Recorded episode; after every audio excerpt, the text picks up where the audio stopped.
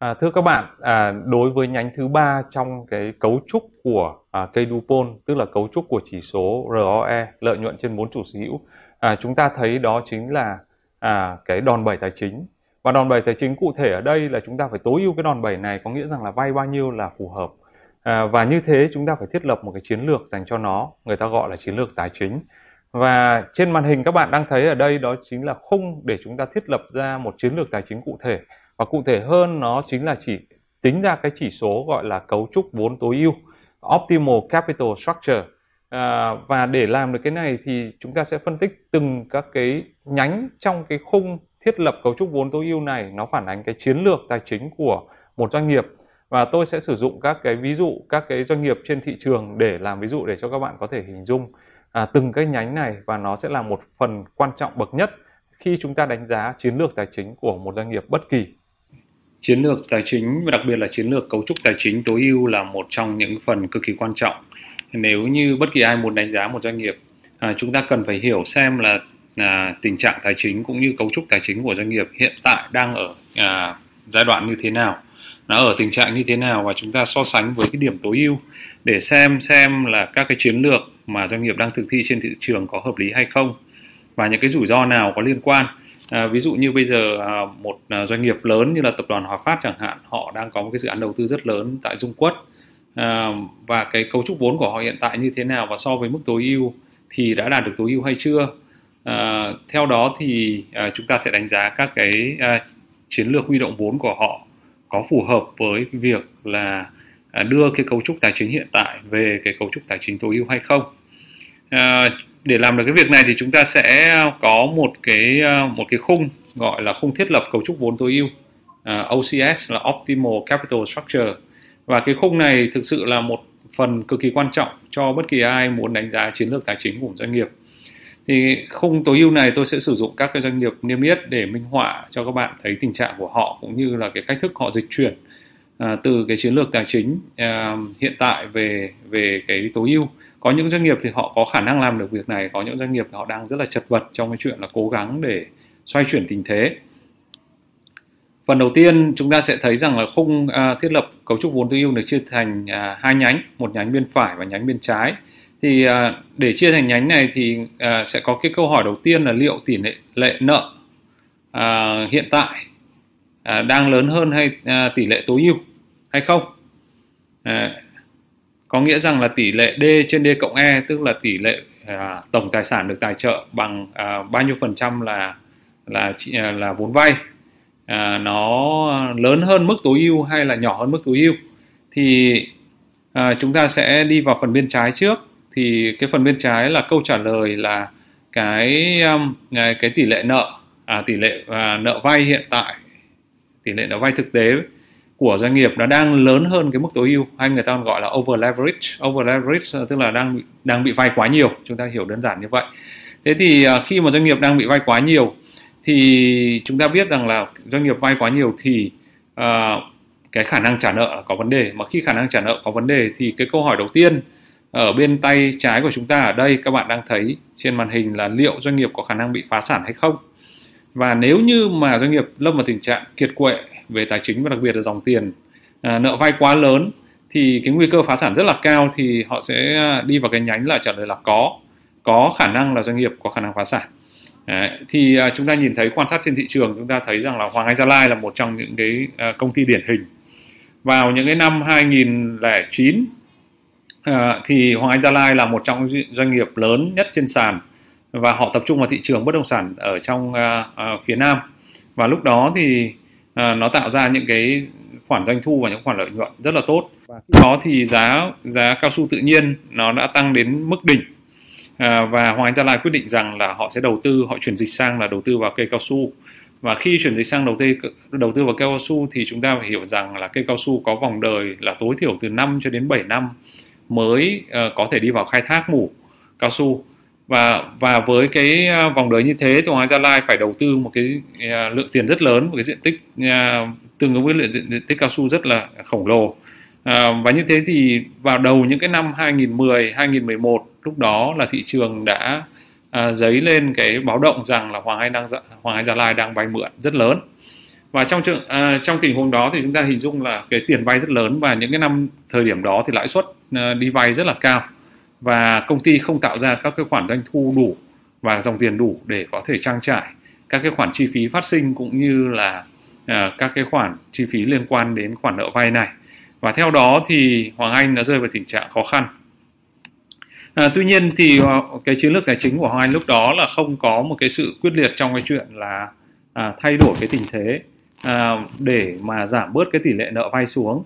Chúng ta thấy rằng là nếu như nhìn vào khung thiết lập cấu trúc vốn tối ưu này có nghĩa rằng là đưa cái tỷ lệ à, cấu trúc à, tỷ lệ nợ về à, từ thực tế về cái mức tối ưu tức là giảm tỷ lệ nợ đi thì ở cái góc này góc bên tay trái này thì Hoàng Anh Gia Lai cần phải làm là nhanh chóng giảm nợ. Và ba cái cách đáng ra họ phải làm đó là hoán đổi nợ thành cổ phần có nghĩa rằng lúc đó giá cổ phiếu Hoàng Anh rất là cao thì họ có thể phát hành cổ phiếu um, cho các đối tác chiến lược chẳng hạn để họ có thể giảm các khoản nợ của mình. À, thứ hai là bán các cái tài sản mà không tạo ra tiền có rất nhiều khoản tài sản đầu tư như là thủy điện như là các cái dự án bất động sản nên không tạo ra tiền thì dùng cái tiền đó bán đó đi để trả nợ. Và thứ ba là thương lượng lại để tái cơ cấu nợ với chủ nợ. Tuy nhiên thì mãi cho đến năm 2015 và 2000 và đặc biệt là 2016 khi tình trạng nợ nó đến mức uh, quá khả năng thì lúc đó Hoàng Anh mới thực hiện các cái hoặc hàng loạt các cái hoạt động theo yêu cầu tái cơ cấu của, của chủ nợ. Cụ thể đây là các ngân hàng để hoán đổi khoản nợ của mình thành cổ phần phát hành cổ phiếu uh, cho các đối tác hoán đổi trực tiếp khoản nợ đó và sau đó các đối tác có thể thu hồi trên sàn. Thứ hai là bán tài sản. Tuy nhiên chúng ta hình dung vào thời điểm này thì cái cái cái giá các cái tài sản được bán nó sẽ à, nó sẽ không cao như là khi mà doanh nghiệp chủ động trong cái việc là giảm cái tỷ lệ nợ của mình. À, đồng thời Hoàng Anh đã thực hiện thương lượng lại với các cái chủ nợ để giãn hoãn các cái khoản nợ gốc và nợ vay. Và cho đến tận năm 2020 à, thì à, 5 năm sau thì Hoàng Anh vẫn còn đang à, gặp rất nhiều khó khăn với những khoản nợ khổng lồ của mình. Thì đấy là trong trường hợp doanh nghiệp có khả năng phá sản. Thế nếu như doanh nghiệp không à, không chịu ảnh hưởng của nguy cơ phá sản nghĩa là vay đang lớn nhưng thực sự vẫn tạo ra những dòng tiền tốt để có khả năng trang trải được cái khoản nợ gốc và nợ lãi thì à, chúng ta sẽ sang bên nhánh bên này. Tức là trong trường hợp đó chúng ta trả lời câu hỏi là không. Thì cái câu hỏi tiếp theo cần phải trả lời là liệu doanh nghiệp có sở hữu những dự án tốt? Dự án tốt ở đây được định nghĩa là cái lợi tức lớn hơn cái chi phí vốn. Thì nếu như doanh nghiệp có à, có cái à, dự án tốt thì họ phải à, à, huy động các cái phát hành cổ phiếu huy động các cái vốn góp mới tìm kiếm các nhà đầu tư à, hoặc là sử dụng các cái khoản lợi nhuận giữ lại à, không chia cổ tức để mà thực hiện đầu tư vào các dự án có khả năng sinh lời tốt này thay vì là họ đi vay. Và chúng ta phải rất cẩn trọng. Trong à, trong tình huống chúng ta đang đánh giá rằng là công ty đang ở à, đang vay quá nhiều mà họ thực hiện các cái dự án mới bằng phần lớn là tiền đi vay thì thì đấy là những cái cái mà chúng ta có thể thấy rằng là những cái rủi ro sắp tới đối với hoạt động kinh doanh của của doanh nghiệp. À, còn nếu như trong trường hợp mà doanh nghiệp không có dự án tốt mà đang vay quá nhiều thì họ phải à, thực hiện các, các cái hành động sau. Thứ nhất là trả nợ bằng lợi nhuận giữ lại. À, hoàn toàn không chịu cổ tức và lấy cái phần đó để trả nợ ngay lập tức. À, giảm cổ tức hoặc cắt cổ tức à, phát hành cổ phiếu mới để mà giảm cái cái tỷ lệ nợ xuống thì đấy là những cái hoạt động mà theo cái khung cấu trúc vốn tối ưu ở bên tay trái trong trường hợp công ty đang vay quá nhiều thì họ phải thực hiện những cái hoạt động như vậy. À, và nếu chuyển sang bên phải chúng ta có thể hình dung một điều rằng là à, bên tay phải này nó là một công ty điển hình mà tôi vừa nói đến đó là Hòa Phát.